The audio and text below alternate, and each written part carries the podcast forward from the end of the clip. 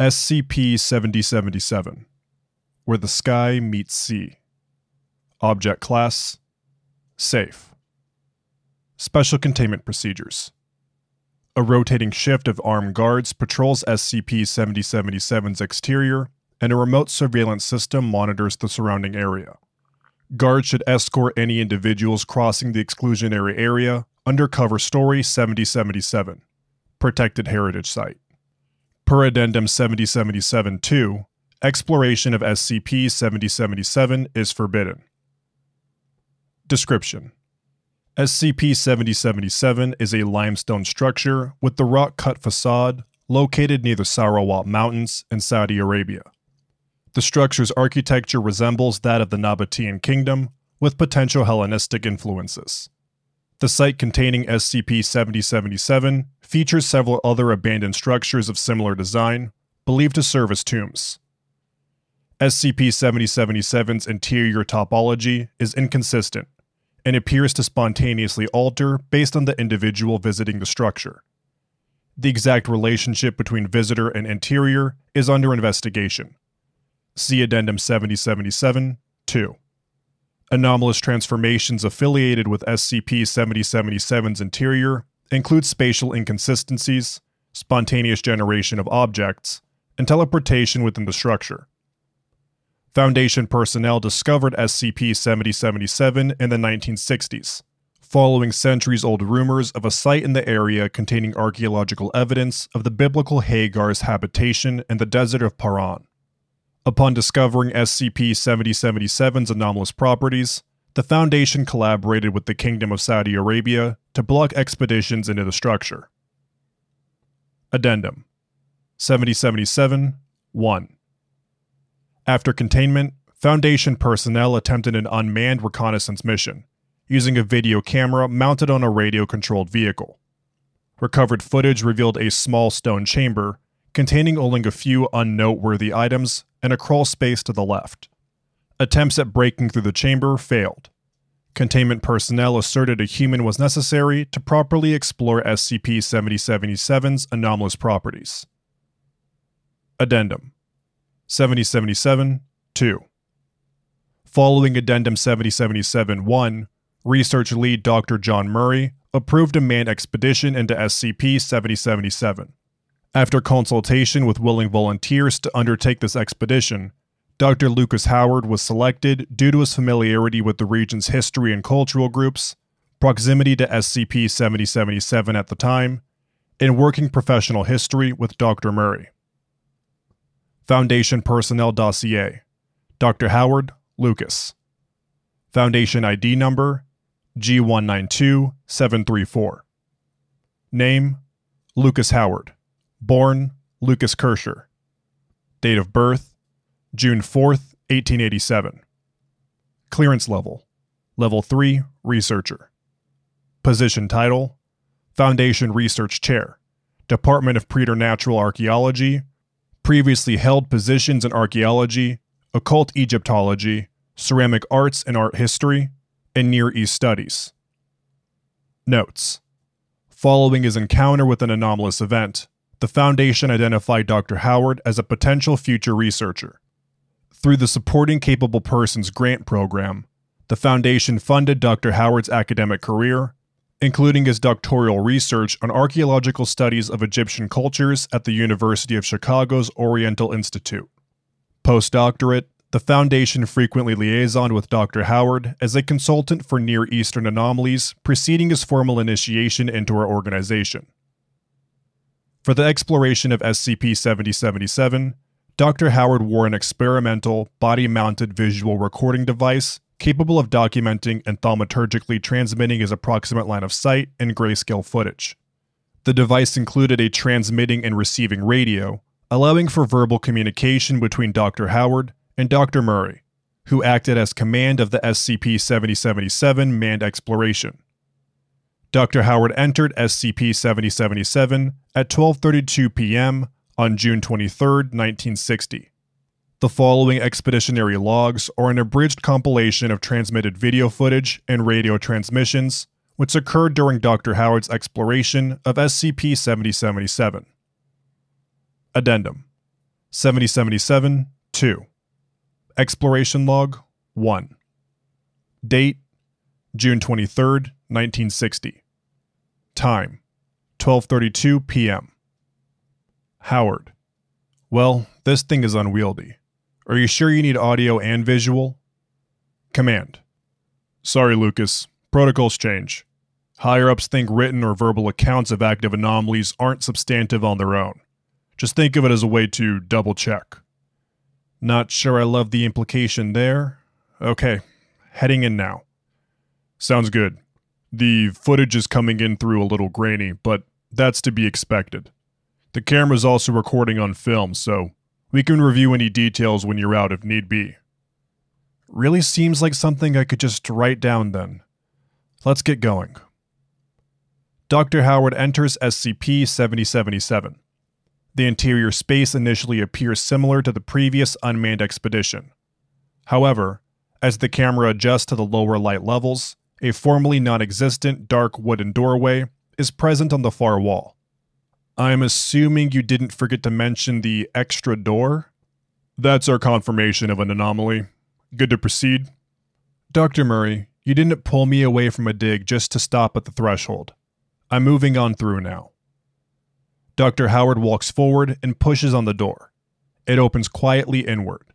Footage of the interior space beyond displays a room resembling a large vestibule. The area is rectangular, with polished marble floors and flat stone walls. An assortment of evenly placed ionic columns raised to the high ceiling. Well, this certainly isn't Nabatean. Architecture's modern, neoclassical, but unadorned. A space this size would take up at least the majority of the structure's physical exterior. I'm looking around now, but there doesn't seem to be any signs of damage or age. No dust in the ground either, and oh my. Lucas? The camera pans upwards, revealing an immense glass oval shaped skylight dominating the ceiling. Beyond its surface appears a dark void, dotted with innumerable points of light differing in size and brightness. Faint pulsing silver lines interlace between the points. I'm fine, just. Wow. Not sure if it's coming through, but I'm looking up at the clearest night sky I've seen since I was a kid. But that can't be.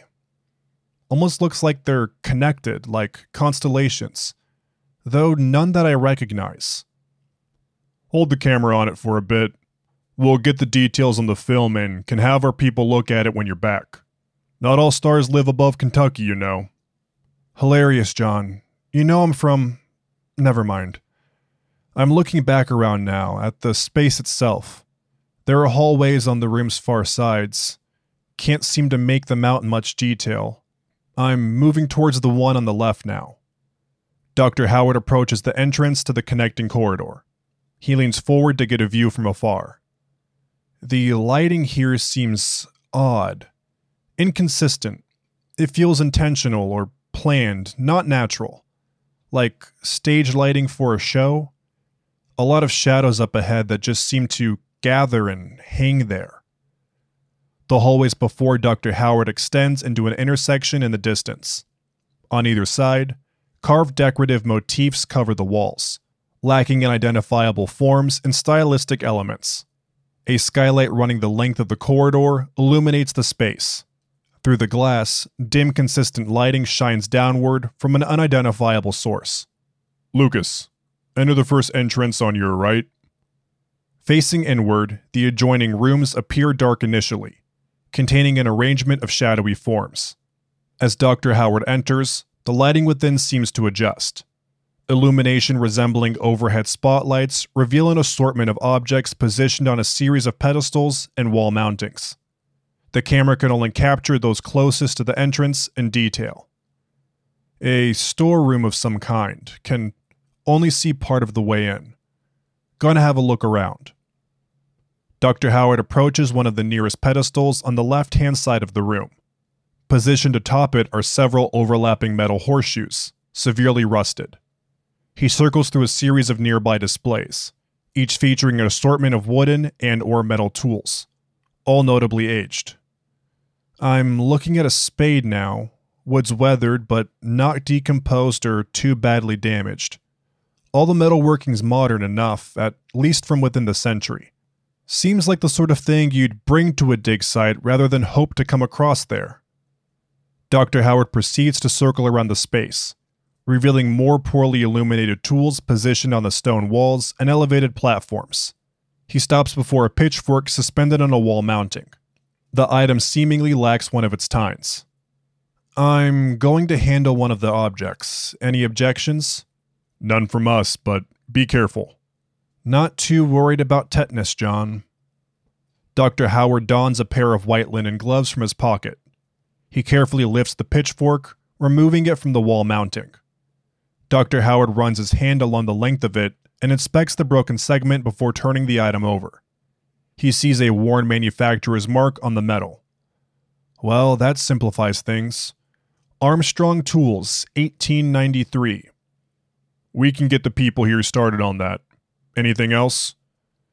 Dr. Howard repositions the pitchfork, letting his hand settle into two grooves in the wood, near the head and rear of the object. After a moment, he places it back against the wall. Uh, sorry, nothing at the moment. I'm going to head deeper into the room and try and determine the size we're dealing with here. As Dr. Howard progresses through the space, additional pedestals and wall mounted items become visible. The objects appear roughly consistent with the usage of those encountered previously and display similar signs of aging and use. Much of the room remains obscured in shadow, with dark illumination predominantly directed towards the assorted objects. Dr. Howard withdraws a small notebook and begins to document the items he encounters. Eventually, the far end of the room becomes visible in the camera frame. A closed wooden door leans against its surface, illuminated from above. The door appears worn and cracked, with vestiges of red paint noticeably flaking along its exterior. A single round metal handle is positioned on the right hand side. Dr. Howard breathes in sharply. You alright, Lucas? Yeah, there's. There's another door here.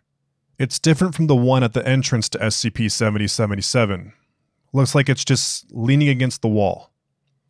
Dr. Howard reaches towards the handle while speaking, before attracting his hand. I think I'm going to try to open it. See if it budges. Dr. Howard shakily pulls the door handle. The interior resembles a small bedroom, with wooden paneling and floors. White paint flakes from the boards. The room is empty save an unmade bed and nightstand. In front of the bed stands two pedestals, topped with glass boxes. In one sits a chef's knife, an encrusted liquid along the edge. In the other sits a jewelry mannequin, on which rests a necklace with a golden ring. That. that can't be. I. Dr. Howard's breaths grow shallower and shallower until he starts violently coughing. He kneels to the ground. Everything good, Lucas? Why don't you try and enter the room? Command, I. I'm gonna have to return to the main space. Whatever you brought me here for, well, this isn't it. I've got reports to update on the other dig sites. I can't waste my time with whatever's going on here. Dr. Howard turns around, only to find the room has changed in construction. A door on the right wall leads to a dark corridor. At the far end, a silver mirror hangs on the wall, partially scratched and obscured. Dr. Howard steps back in shock at his reflection. Jesus, bit of a scare there. We can prep a team to come and get you if you're sure.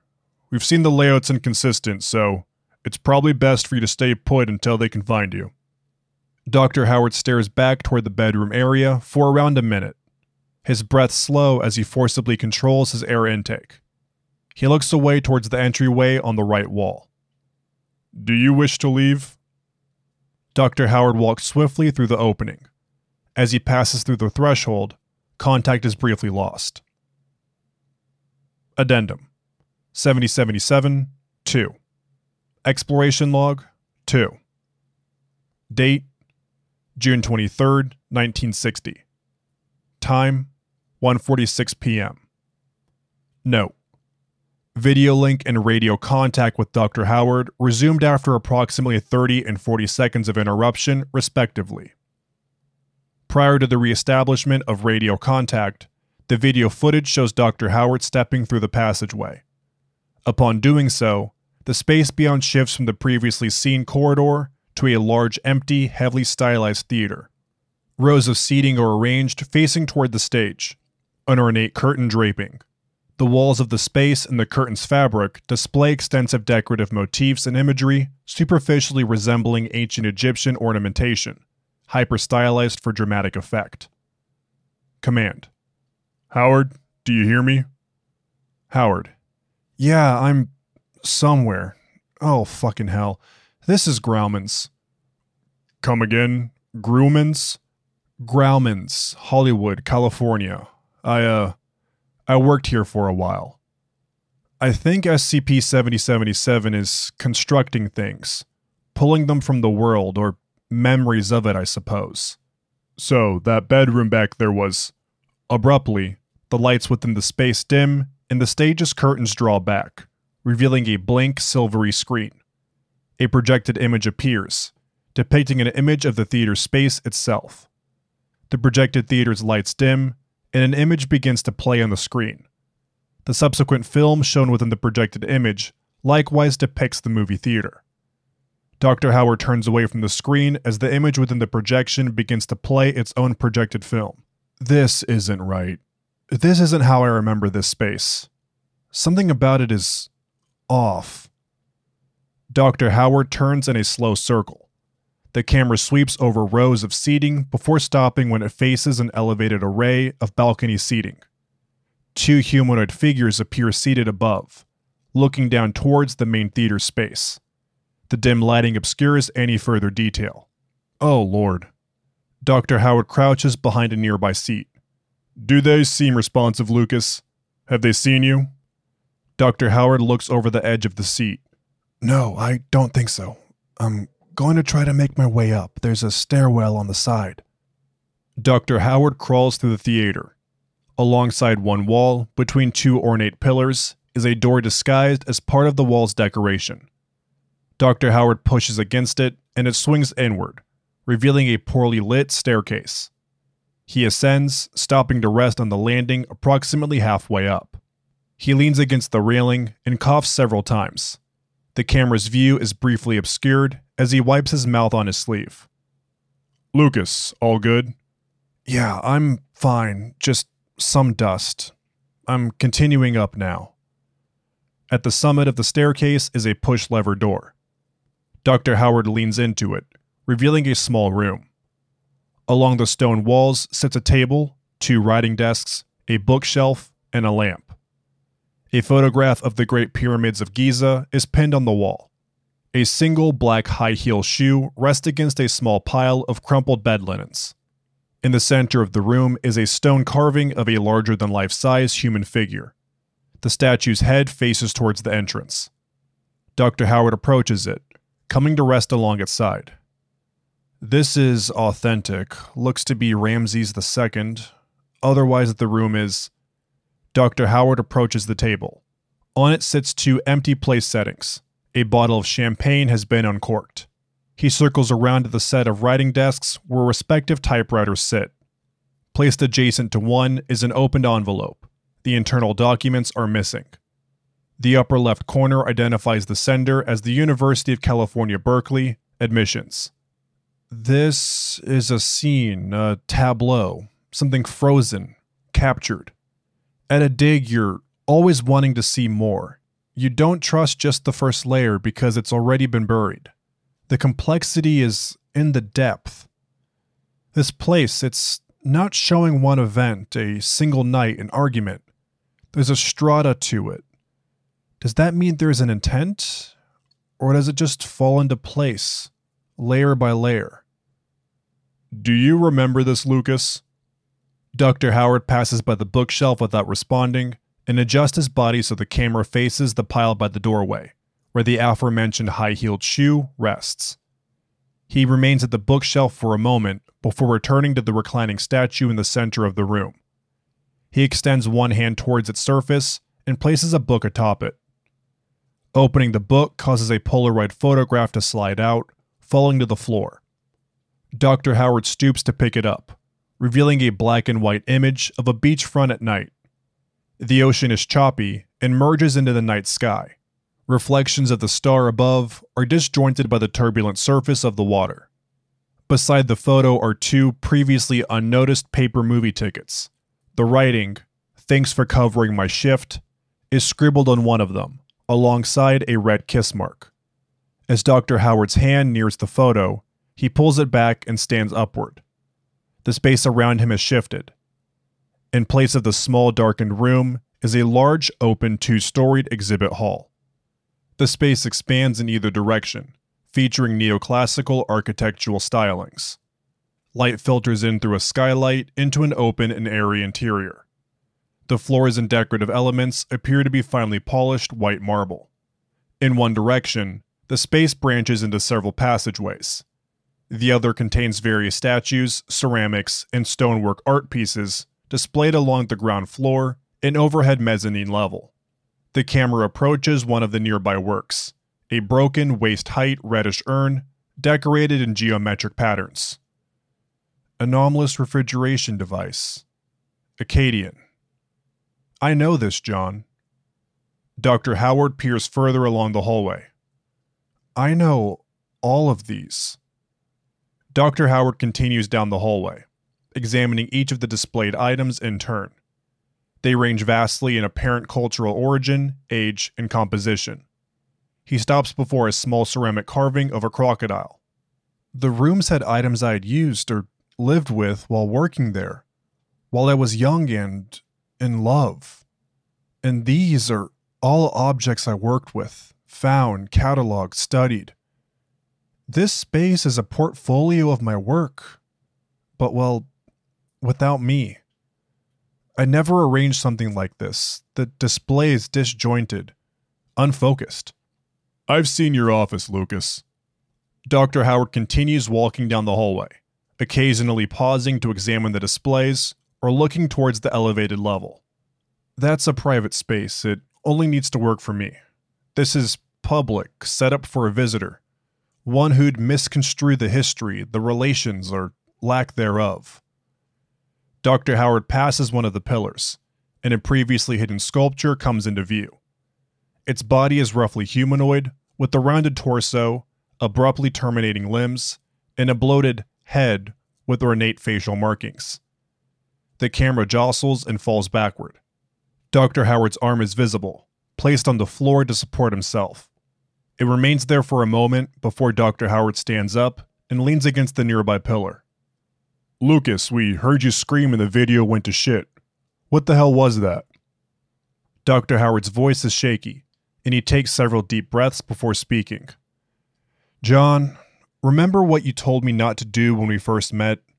You were trying to find a new home for an SCP, and I went around your back for approval to take a sample before it was shipped overseas. I, uh, I blinked. Jesus, Lucas, and you're not dead? Yeah. Yeah, I am. Dr. Howard walks towards the statue whose arms stretch out towards him. The camera is angled slightly off center, providing a partial view of the colored facial markings stained onto the object. This place is pulling things together, but it's all innate. It's not real. Dr. Howard places one hand on the shoulder of the statue. You're not real. Dr. Howard shoves the statue sideways. As it falls, the head strikes the ground first, detaching from the torso and rolling towards the wall. It stops moving upon impact. Lucas, hang on for a moment. If this is from your memories, the rust on the tools, do you remember them like that? John, I frankly don't give a damn. I'm getting the hell out of here. Whatever game is being played, I'm not interested. Dr. Howard walks quickly through the remainder of the exhibition space, pausing only at a large, partially incomplete series of carved stone tablets. As he approaches the far side of the hallway, a dark passageway becomes visible. Partially emerging from the shadow is a black shoe, appearing to be the pair of the one seen earlier. Dr. Howard pauses before continuing down the passageway. A flickering of light can be seen that grows in intensity as he walks through a narrow, darkened corridor. The space opens into the decorative Egyptian revivalist theater previously encountered. Dr. Howard overlooks the space from the raised balcony. The shifting illumination is revealed to be caused by a large and growing fire, seemingly originating from the center of the stage. Plumes of black smoke thread through the air, pooling on the ceiling and spilling outward. The blaze itself has crawled along, consuming the front row of seating in an inferno. Tendrils of fire curl up one of the walls and the base of the decorative pillar. No, no, no, no, no, no. Despite the spreading fire, the theater's screen remains intact. A projected image shows a small, sparsely decorated bedroom at night from the angle of the doorway. A candle within the frame partially illuminates a sleeping nightgown wearing individual. Lucas, you've got to get out. There was a door on your left. Lucas? In the lower level of the theater, a woman stumbles out of the smoke. She's wearing a calf length dress and holds a pair of high heels as she runs barefoot across the space, coughing as the smoke whips around her. On the side of the theater, one of the decorative wooden pillars splinters in the heat. She turns to look at it as it falls towards her. She manages to dive to the side, but the crashing structure lands on her legs, pinning her to the carpeted floor. Elizabeth! Dr. Howard rushes to the edge of the balcony, gripping it with both hands. The camera leans over the railing, providing a closer view of the woman, who looks toward the far wall of the theater. She cries out, but the words spoken, if any, are inaudible. You bastard, you fucking bastard! Dr. Howard slams his hand against the barrier before standing up on a nearby seat to climb over the railing. The camera faces down towards the theater floor for a moment before he vaults over the railing. As he falls, the camera spins, briefly capturing an image of the movie screen, which shows the figure in bed, a middle aged woman, awakening. Dr. Howard hits the floor of the theater, and the impact jostles the camera.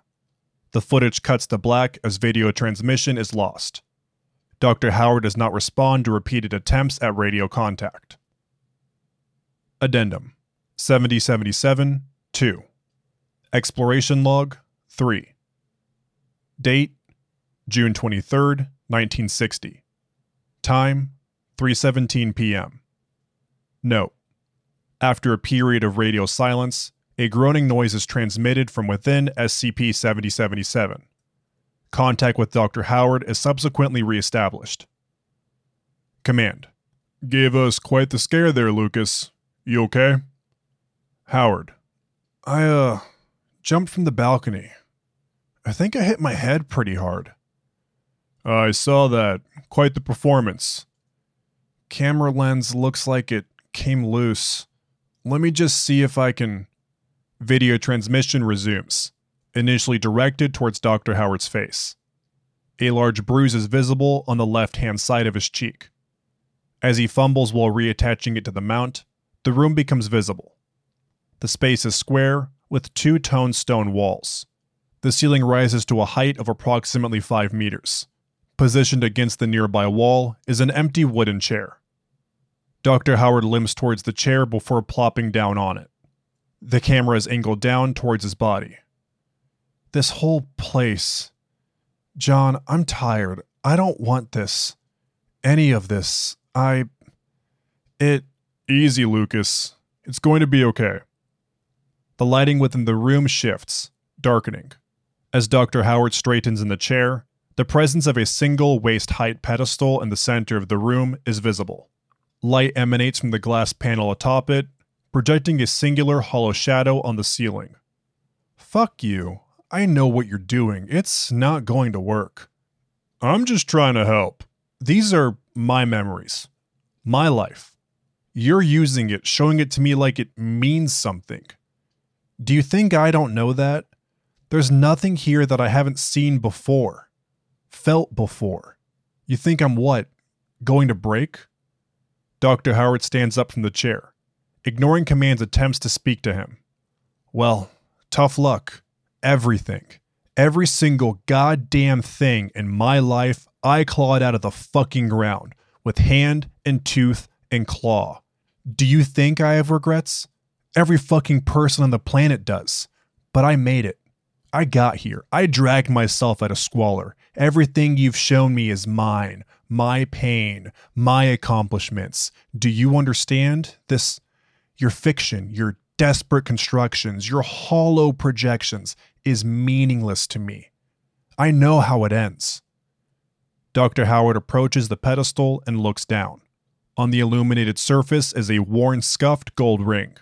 A semi precious green stone is set upon the outside edge. Smoke and mirrors. Shadow on the wall, that's all this is. I know your tricks now. They mean nothing to me. Dr. Howard reaches toward the ring of the pedestal, pinching it between his thumb and forefinger. I am in control here. Instantaneously, the space is bathed in an influx of light. The ring is heard to fall and clatters onto the pedestal as Dr. Howard reflexively bends forward and covers his eyes. When he stands back up, two overlapping videos are projected onto the ceiling. Note Footage recovered depicts these series of images running concurrently. The following stylized text is meant to account for both simultaneously. The camera faces upward within a poorly lit room. It is dark, small, and sparsely decorated. The footage moves to one side, and a face, reflected in a mirror on a bedside table, comes into the frame. The woman in the mirror appears to be mid 50s, with a taut, angular facial structure and closed, deep set eyes. She is wearing a white nightgown. Beside the mirror on the table is a small ring. The image appears to stumble forward unsteadily, bobbing and moving side to side. Much of the frame is obscured by rolling clouds of black smoke. Eventually, the camera turns, briefly revealing the stylized theater space encountered by Dr. Howard with an SCP 7077. Flickering light from behind the camera, as well as the ample smoke, causes particularities of the space to be hard to identify. A doorway is briefly visible on the far side of the image. The camera shifts downwards, looking towards the corner of the room where a small pile of rags are visibly bloodied. It then turns to a wooden doorway in the periphery, where a small humanoid figure is partially visible. The figure steps towards the camera and is revealed to be a boy in his early teens. He wears washed out pajamas with signs of stitching and repair. As the footage approaches the doorway, stumbling occasionally, its perspective turns suddenly the wooden base of a decorative pillar splinters and crackles before coming loose, and the entire structure falls quickly towards the camera, which attempts to move out of the way. Vision is temporarily obscured by a displaced cloud of dust and ash. As the child steps towards the light of the candle, a large bruise is visible along the left hand side of his face, and a small diagonal cut trails along the welt toward and across the child's lips. He walks to the bed, and from his side raises a kitchen knife towards the camera. As the smoke and visual debris clear, the camera reveals the lower body of a person wearing a suit stained dress, whose legs are pinned beneath the fallen pillar. A pair of black high heels are scattered beside her. The individual looks around the space as the fire from the rubble ignites part of the carpet. Towards the door, another human figure comes into view. Their features are indiscernible, but their body is positioned toward the camera. Two voices cry out Lucas. The two separate images overlap, becoming indistinguishable. A collection of movements and shapes without any clear relation to one another or narrative sequence. The footage concluded with the undulating movements of a substance resembling both a liquid and gas, moving in three dimensions. As the footage ends, the walls of the room appear to dissipate into a vast space, extending beyond sight in all directions. A group of identical pedestals occupies this expanse, each possessing an illuminated surface casting light upwards, projecting the shadowed outline of thousands of rings in a chainmail pattern repeating across the endless ceiling. Dr. Howard silently follows a meandering path through the arrays of pedestals. Each one he passes displays a unique ring, varying in age, material, and style. He remains silent for a time before sitting down against one of the displays. Dr. Howard removes a handkerchief from his pocket and coughs into it, revealing a red stain as he puts it away. Lord Lucas. between your ranting, radio silence, and whatever that was, what the hell is going on? Did you see? I'm not sure what I should have seen first. I don't know either. Not for all my life did I know what to see or how to see it. I didn't see it when I slashed my mother's throat in the night, as if in the harem conspiracy. I didn't see it when I ran away from our house in the cold dark, buying an old mule with the meager coins I nabbed to leave for the city for a newer life. And when Elizabeth suffocated in smoke and flames, I still didn't see it. Lucas, I needed it reflected back at me. Not a mirror, but a series of mirrors. Reflections bouncing off one another and culminating in something almost like infinity. How could I have known? How could I have known what my mother thought of our living situation? What it put her through? What all my actions put everyone through? Indefinitely cascading in impact. Lucas, what the hell are you talking about? It's not my memories, John. Not mine alone, anyways. It's a web that has no beginning or end, and it continues on and on and loops back on itself, strung between these idle things there's no end to it, no comprehension. Dr. Howard coughs violently into his handkerchief. Bloodstains are visible. when I signed up for this mission, I knew I didn't have much time left, John. You and I were not the spry youths we used to be. Our bodies have wrinkled and fractaled in on themselves, and across that time, all I wanted to do was die alone, without having to consider my ghosts. Look where I am now. Dr. Howard laughs and continues coughing into their handkerchief. The best thing I can do now is see a little outside my own bubble. He reaches for his audio visual communication device. Maybe I can see where the constellations meet. Contact is lost. Addendum 7077 3. Recovery efforts immediately ensued following loss of contact with Dr. Howard. Mobile Task Force members sent to SCP 7077 discovered a space completely different from that recorded in Addendum 7077 2, albeit displaying the same rough properties. Agents could not retrieve Dr. Howard or any items on his person. 23 days after Dr. Howard's loss of connection, his visual recording device forcibly ejected from SCP 7077's entrance, the contraption waterlogged and covered in sand. Recovery personnel carefully retrieved footage from the device, revealing a hitherto unseen exploration log. See transcribed video below. Addendum 7077 3 Exploration Log 4 Date Unknown Time Unknown Note Video was retrieved without audio. Camera catches the recorder mid fall, tumbling into a patch of sand. As the recorder looks up, the camera faces the sea on a beach at night, the sand faintly lit from an unseen light source. The metallic frames of a skylight soar over the area, indeterminate in size and height. In the sky beyond, thin lines of light pulsate between stars. The distinction between the black ocean and dark sky blurs at the horizon. An emaciated hand, presumably that of Dr. Howard, reaches past the camera, toward the sand. Dr. Howard attempts to pick himself up, but kneels down before succeeding, making several heaving motions. Eventually, he rises to his feet and starts walking to the sea. The rippling water lacks distinction from the placid ocean around it obscuring the point at which Dr. Howard fully enters the water.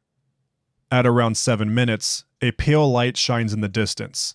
The illumination makes the sea floor surrounding Dr. Howard evident.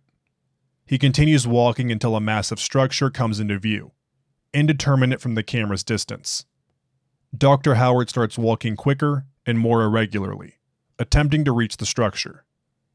Eventually, Dr. Howard reaches close enough to the structure that the camera can perceive its design. It is an exact replica of SCP 7077. The light source reveals itself a shining light within the SCP 7077 replica's interior. Dr. Howard stops briefly. he slowly looks back to where he had come from, completely absent of light, and faces the structure again. As he approaches SCP 7077, the light within grows ever brighter. The luminescence almost completely blocks the camera's view. Dr. Howard enters the anteroom, the walls glowing. A wooden door rests at the back. He places his hand on the door and pushes. The film tears. Thank you for listening to SCP 7077 Where Sky Meets Sea by Elenee FishTruck and DodoDevil. If you enjoyed this SCP, please like and subscribe, and follow the link in the description of the SCP Wiki and vote it up to support it and the SCP Wiki as a whole.